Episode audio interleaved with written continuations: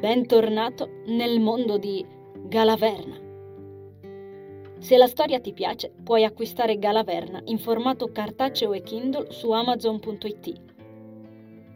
Mettiti comodo, il treno è in partenza. Buon ascolto.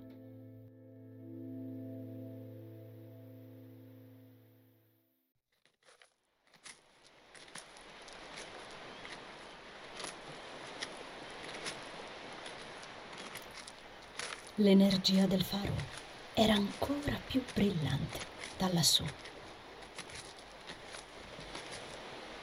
Dennis la studiò col capo inclinato verso l'alto, mentre scorreva fluida come una corrente torrenziale. Somigliava ad un obelisco di luce che in un vortice risaliva verso l'alto. E qualcosa in quel vortice gli era familiare. Gli fu impossibile ignorarlo. Continuò a seguire l'istinto, mentre la neve insisteva nel provare a congelarlo e lui, ostinato, continuava a bruciare. I fiocchi disturbavano la vista, come al solito, al punto che oramai ci stava facendo l'abitudine. Imbrattavano l'intero perimetro, facendolo ritrovare con i jeans immersi fino alla caviglia. Abbassò il capo e fissò l'uscio sprangato, percependo una sensazione simile a quella avuta di fronte al tempietto. Ma stavolta accadeva al contrario. Stavolta era qualcosa all'interno del faro a chiamarlo, provando a trarlo dentro. Si avvicinò alla porta, allungando una mano alla maniglia e la ritrasse involontariamente quando sentì uno scatto netto e limpido dall'altra parte della soglia. La serratura si era sbloccata. Il cuore prese a battergli freneticamente. Si chiese perché tutto quel sangue freddo davanti ai mostri d'ombra e dalla sensazione opprimente di mesi prima e tutta quell'emozione ora che non stava ancora accadendo niente di brutto. Attese qualche istante, senza azzardarsi a toccare la maniglia, passando gli occhi sull'intonaco scrostato con il braccio immobile. Prese qualche respiro, ritrovando la calma. Spinse la porta e si ritrovò nell'oscurità. Frastornato si chiese come fosse possibile. Dall'esterno l'energia di quel luogo era quasi abbagliante e dall'interno c'era buio pesto. Che senso aveva? La porta si richiuse dietro di lui, mandandogli un brivido lungo la schiena. Attese, immobile, drizzando le orecchie e concentrando i sensi per avvertire qualcosa. Fino a che, una dopo l'altra, miriadi di piccole luminescenze azzurre perforarono la tenebra, volteggiandogli elegantemente attorno. Fu colpito di non averle sentite arrivare le lucine gli illuminarono l'espressione stupita, agitandoglisi intorno. Si accorse che sfiorandolo gli facevano il solletico e ridacchiò, aprendo i palmi. L'eco della sua risata rimbalzò sulle pareti. Non appena una manciata di fuochi fatui venne a contatto con la sua pelle, percepì chiaramente la loro energia e li riconobbe. Fu come ritrovarsi su Ravi anche senza sognare. Rivide gli Arit e la loro pelle scottata dal sole, i segni pitturati in volto, le mani grandi ed esperte, i loro abiti ed i loro sguardi. Si ritrovò a danzare assieme a loro attorno al falò, nella stessa filastrocca, mentre i fuochi gli si posavano tra i capelli. Gli occhi blu, traboccanti di quell'arcano potere che aveva generato i Crucian, lo trovò di nuovo dentro quegli sguardi. Per qualche tempo, non seppe quanto, camminò di nuovo con loro, nelle vallate, ricordando tutti i piacevoli giorni passati in quel villaggio tanto speciale che lo aveva accolto, dandogli riparo dalla neve. Entrò di nuovo nelle loro tipi facendosi istruire su nomi e funzioni delle erbe, sulla cottura della carne, sulla preparazione degli unguenti medici. Ancora cacciò assieme a loro, imbracciando lance e scoccando frecce. Si arrampicò su imponenti alberi frondosi e guardò il giorno scomparire in un tramonto mozzafiato. Fu grato di aver avuto un luogo tanto importante dove poter ancora sentire il sole. Una lacrima gli solcò la pelle quando, in quell'istante, comprese che non ci sarebbe tornato mai più. Gli Aret palesarono le loro forme astrali per qualche minuto. Lo abbracciarono caldamente. Gli parlarono nella loro strana lingua che comprese senza sforzo. I loro occhi erano luce azzurra ed i loro spiriti amore. Come un fluido incontrollabile, il resto dei loro ricordi gli inondò la mente ne scoprì la carestia che aveva divorato Ravi, come se stesse avvenendo in quell'istante. Il dolore gli dilaniò il petto quando vide la terra spaccarsi ed ogni cosa appassire. Domandò loro il perché. Nessuno volle rispondere. Tutto ciò che gli fu dato di vedere fu Tudorkoi che l'ingoiava e Banjuk che impazziva dal dolore raggiungeva la grotta dispersa in mare e lì rimaneva a covare rancore per secoli. Chiese per chi fosse quel livore ed anche stavolta nessuno rispose. Gli Arit si ritirarono nella loro forma di fuochi fatui e la visione lo abbandonò, lasciandolo senza fiato. Le gambe non lo ressero e finì al suolo. Riuscì a rialzarsi parzialmente su un ginocchio, ma non ce la fece subito a rimettersi in piedi. Poi le luminescenze lo lasciarono solo, risalendo verso l'alto. Nascose il volto nell'incavo del braccio poggiato sul ginocchio. Gemette con il malessere e la sofferenza che gli contraevano l'addome in uno spasmo. In quel buio una terza visione lo raggiunse, agghiacciandolo gli occhi dell'altro, di Banchuk, vividi, vermigli, diabolici. Vide se stesso e si ascoltò piangere. Riuscì distintamente a vedersi infagottato in una trapunta nelle braccia di sua madre. Vide perfino la luna, una luna piena e gialla che guardava la loro barca a motore correre sui flutti, singhiozzando e coprendo il suo pianto con quel fracasso. Vide con orrore la stessa luce scarlatta di Bangiucca negli occhi di sua madre. Era lui. Lui l'aveva ridotta in quello stato. La barca attraccò ai margini della caverna. La donna allungò il bozzolo urlante alla creatura, scarna e vestita di stracci, che si trascinò fuori dalla grotta spalancando le fauci gocciolanti di saliva. Tese una mano dalle dita affilate. Sì, non parevano unghie, ma dita a punta. Come uno di quei mostri del parco e come qualcosa di uscito dritto fuori da un incubo. Anche trovandosi lì al sicuro, Fu convinto che quella cosa lo avrebbe preso. Si scoprì a soffocare un grido, ancora col volto coperto. Invece, qualcosa frantumò quelle dita orripilanti, una per una. Le vite spezzarsi come stuzzicadenti, con lo stesso rumore che farebbe un ramoscello calpestato. Banjuk esalò uno strillo paurosamente simile ai mostri ombra, che parve volergli spaccare in due il cranio. Il bambino levitò nel nulla, cacciandogli il cuore in gola. La coperta svolazzò, scoprendogli appena i capelli neri e gli occhioni blu lucidi di pianto. La creatura cominciò a contorgersi e sembrò attirata da qualcosa, con una potenza tale che, quando affondò i piedi nel terreno brullo per fermare la propria corsa, tracciò due profonde strisce nella terra, schizzando ciottoli tutto attorno. Un uomo afferrò il bambino, urlando come un pazzo. Ne vide il braccio libero proteso verso Banjuk, pervaso da una familiare spirale di fuoco che traeva la bestia a sé. No, non ci credo. Balbettò nel buio. Non riuscì subito a vederlo in volto perché dava le spalle alla luna.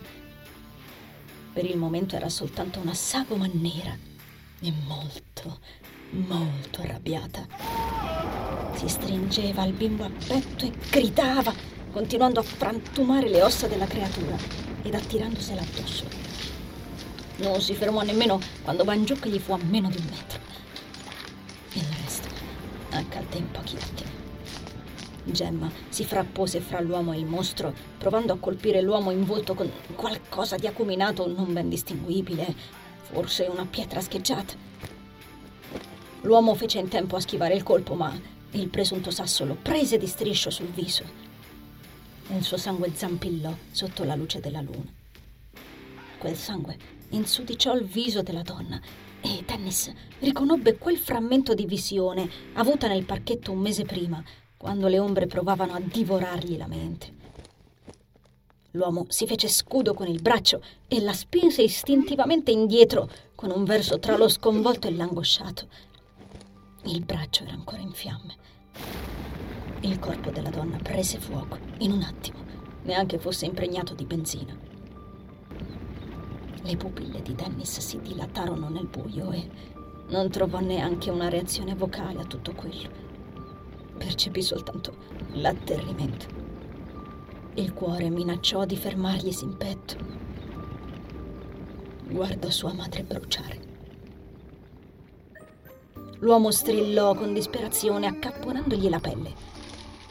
La bestia si fece avanti, seppure ridotta quasi del tutto in pezzi, ed allungò la mano ancora buona verso il bambino. L'uomo lo difese, coprendolo con il braccio ormai spento e ancora fumante. Le unghie del mostro affondarono in quella carne annerita.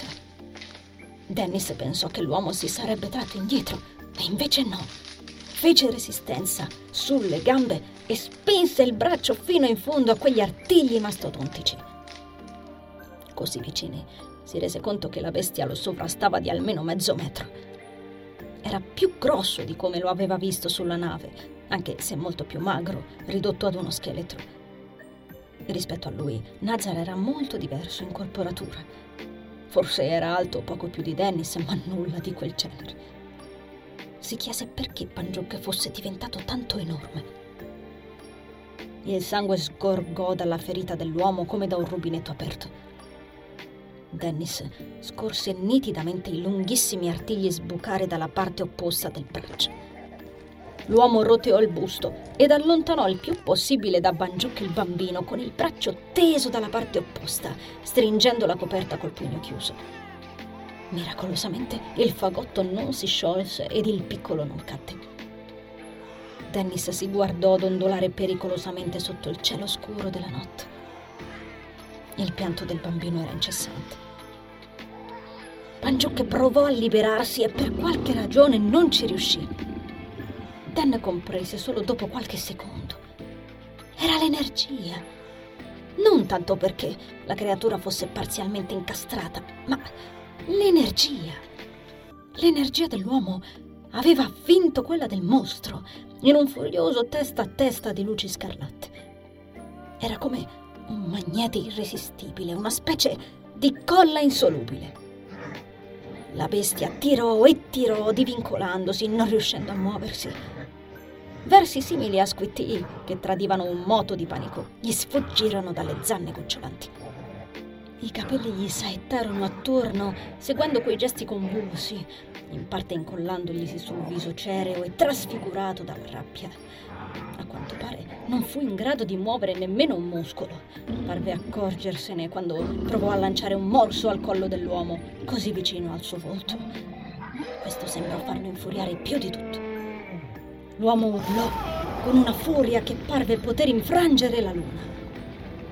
La spirale di fuoco pervase ancora una volta il braccio in cui la creatura era avvinta, investendola in pieno. La vampata illuminò il terreno, rischiarando la sagoma ancora fumante di gemma riversa al suolo. Dan sentì le lacrime inondargli il volto soltanto in quel momento. Un secondo rogo si accese in quella notte truculenta. Le urla di Banjuk straziarono l'aria. L'ultima cosa che vide fu il volto barbuto di Andres, illuminato dalle fiamme ed imbrattato del sangue che gli gocciolava dallo sfregio sulla guancia.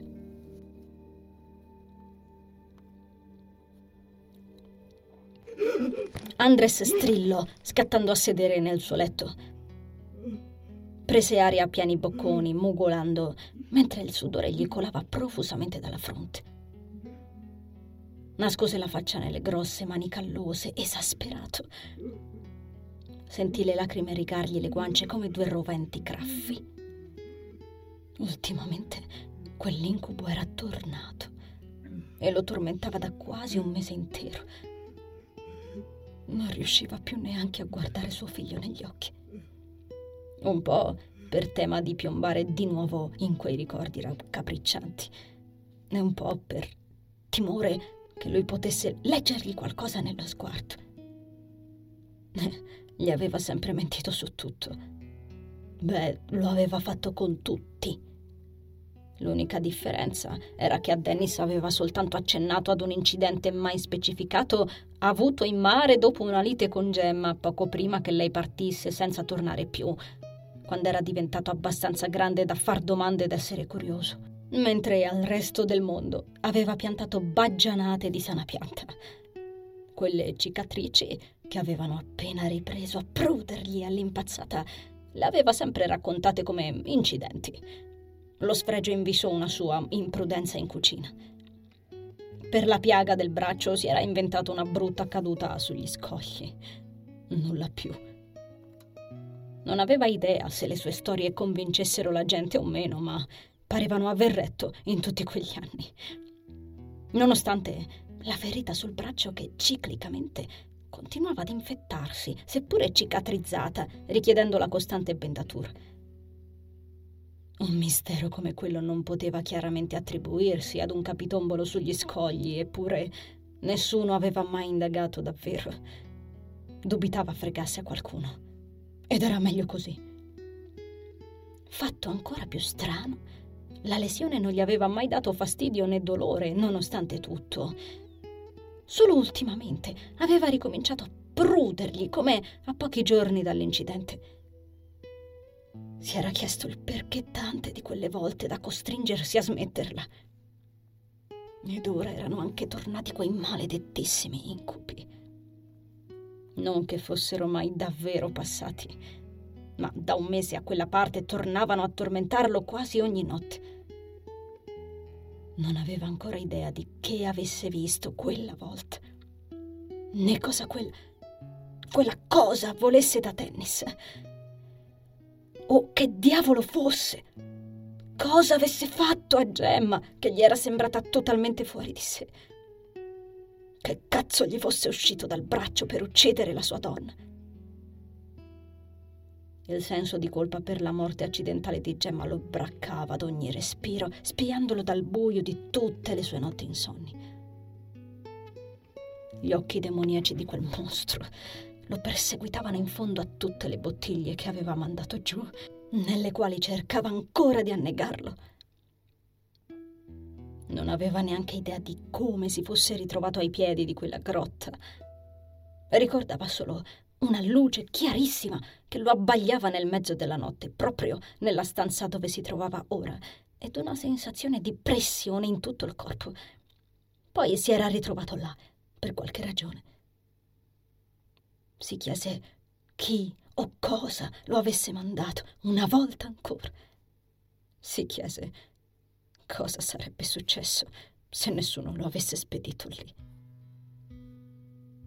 Per anni fu convinto di aver immaginato tutto, che la sua mente gli avesse giocato un brutto scherzo inondandogli la testa di allucinazioni.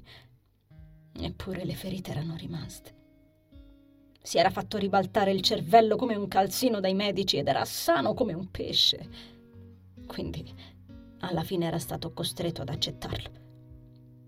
Quella mostruosità era reale e forse era ancora là fuori.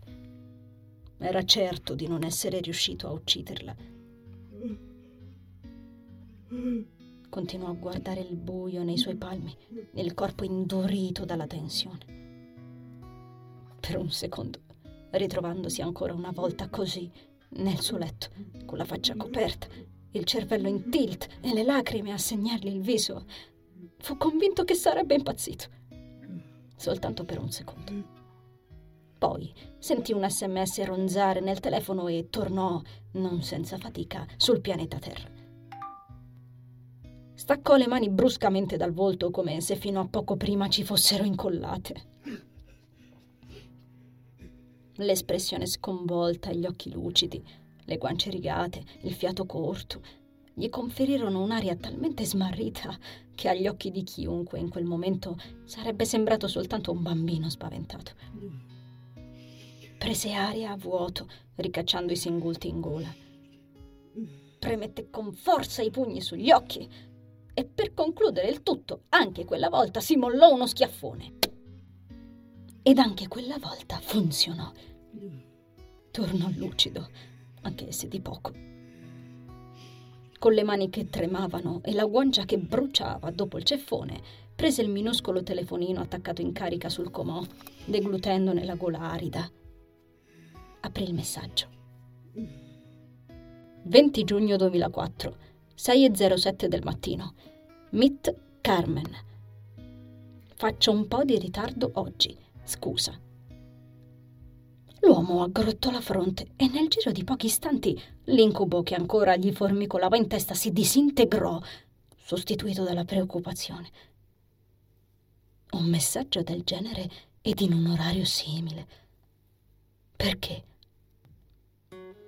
Vagò a vuoto con le dita sospeso sui tasti, indeciso su cosa rispondere. Si domandò se fosse successo qualcosa. I ritardi di Carmen erano così rari da impensierirlo tutte le volte.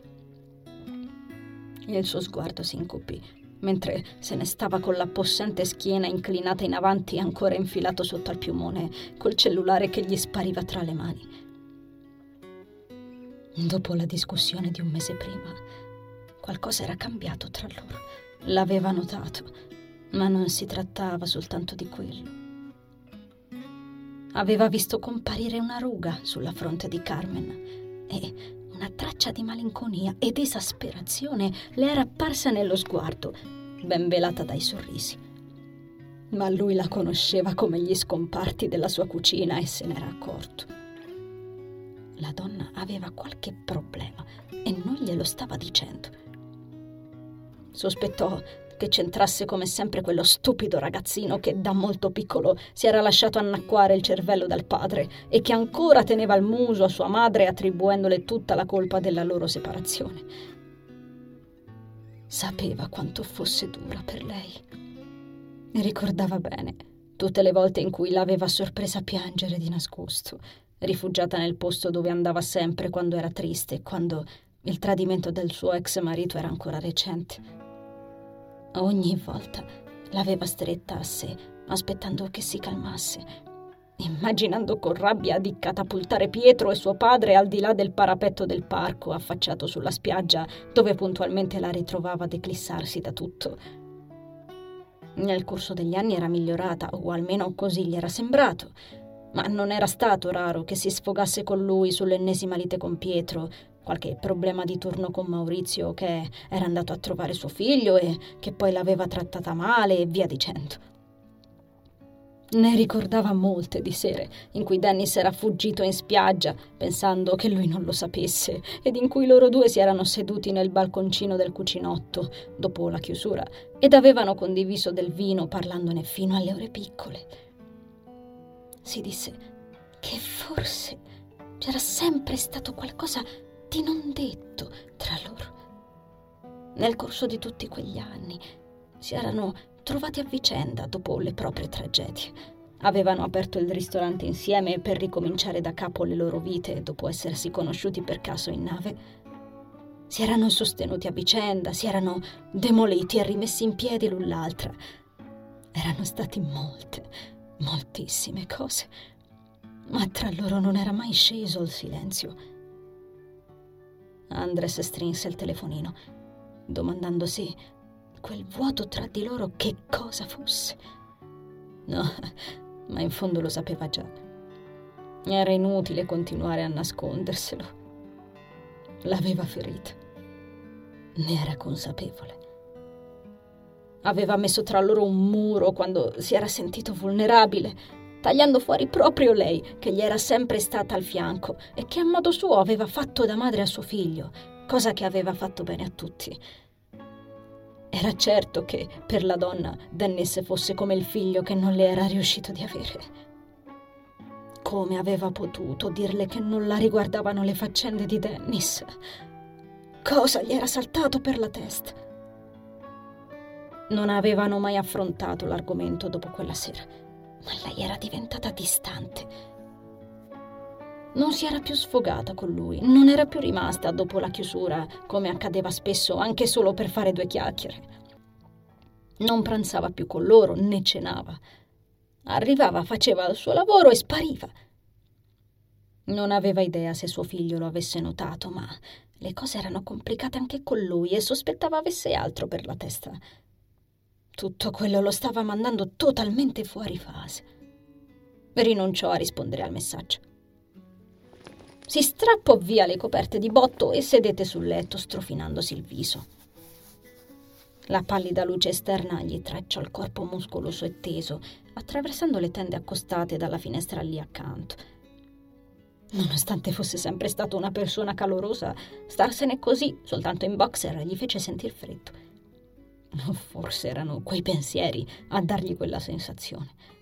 Non ne era sicuro.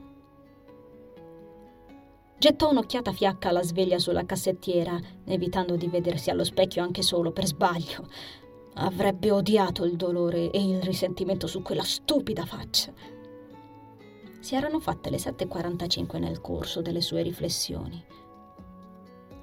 Troppo presto per alzarsi, ma non abbastanza per rimettersi a dormire. Grugnì. Si grattò le bende. Sapeva per certo che suo figlio non era in casa, non lo percepiva. Chissà dove diamine era andato a cacciarsi anche quella mattina. Ultimamente aveva iniziato a sentirlo spostarsi attorno a sé. Sapeva dove fosse e dove andasse.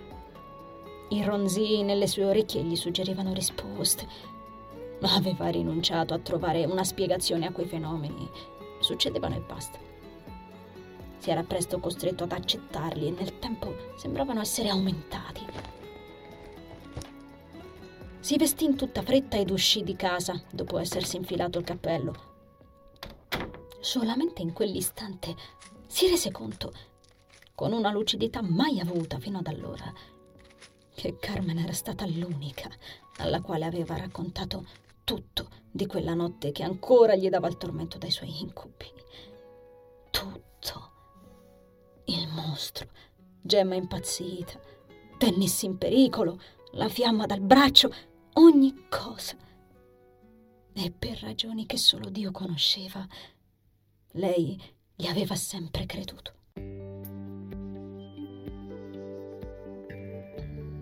Caro viaggiatore, grazie per aver ascoltato l'episodio. L'avventura continua il prossimo venerdì con l'uscita della nuova puntata. Ricorda di iscriverti al podcast ed attivare la campanella per non perderti le novità. Ti aspetto sempre qui. Conservo il tuo biglietto. A presto!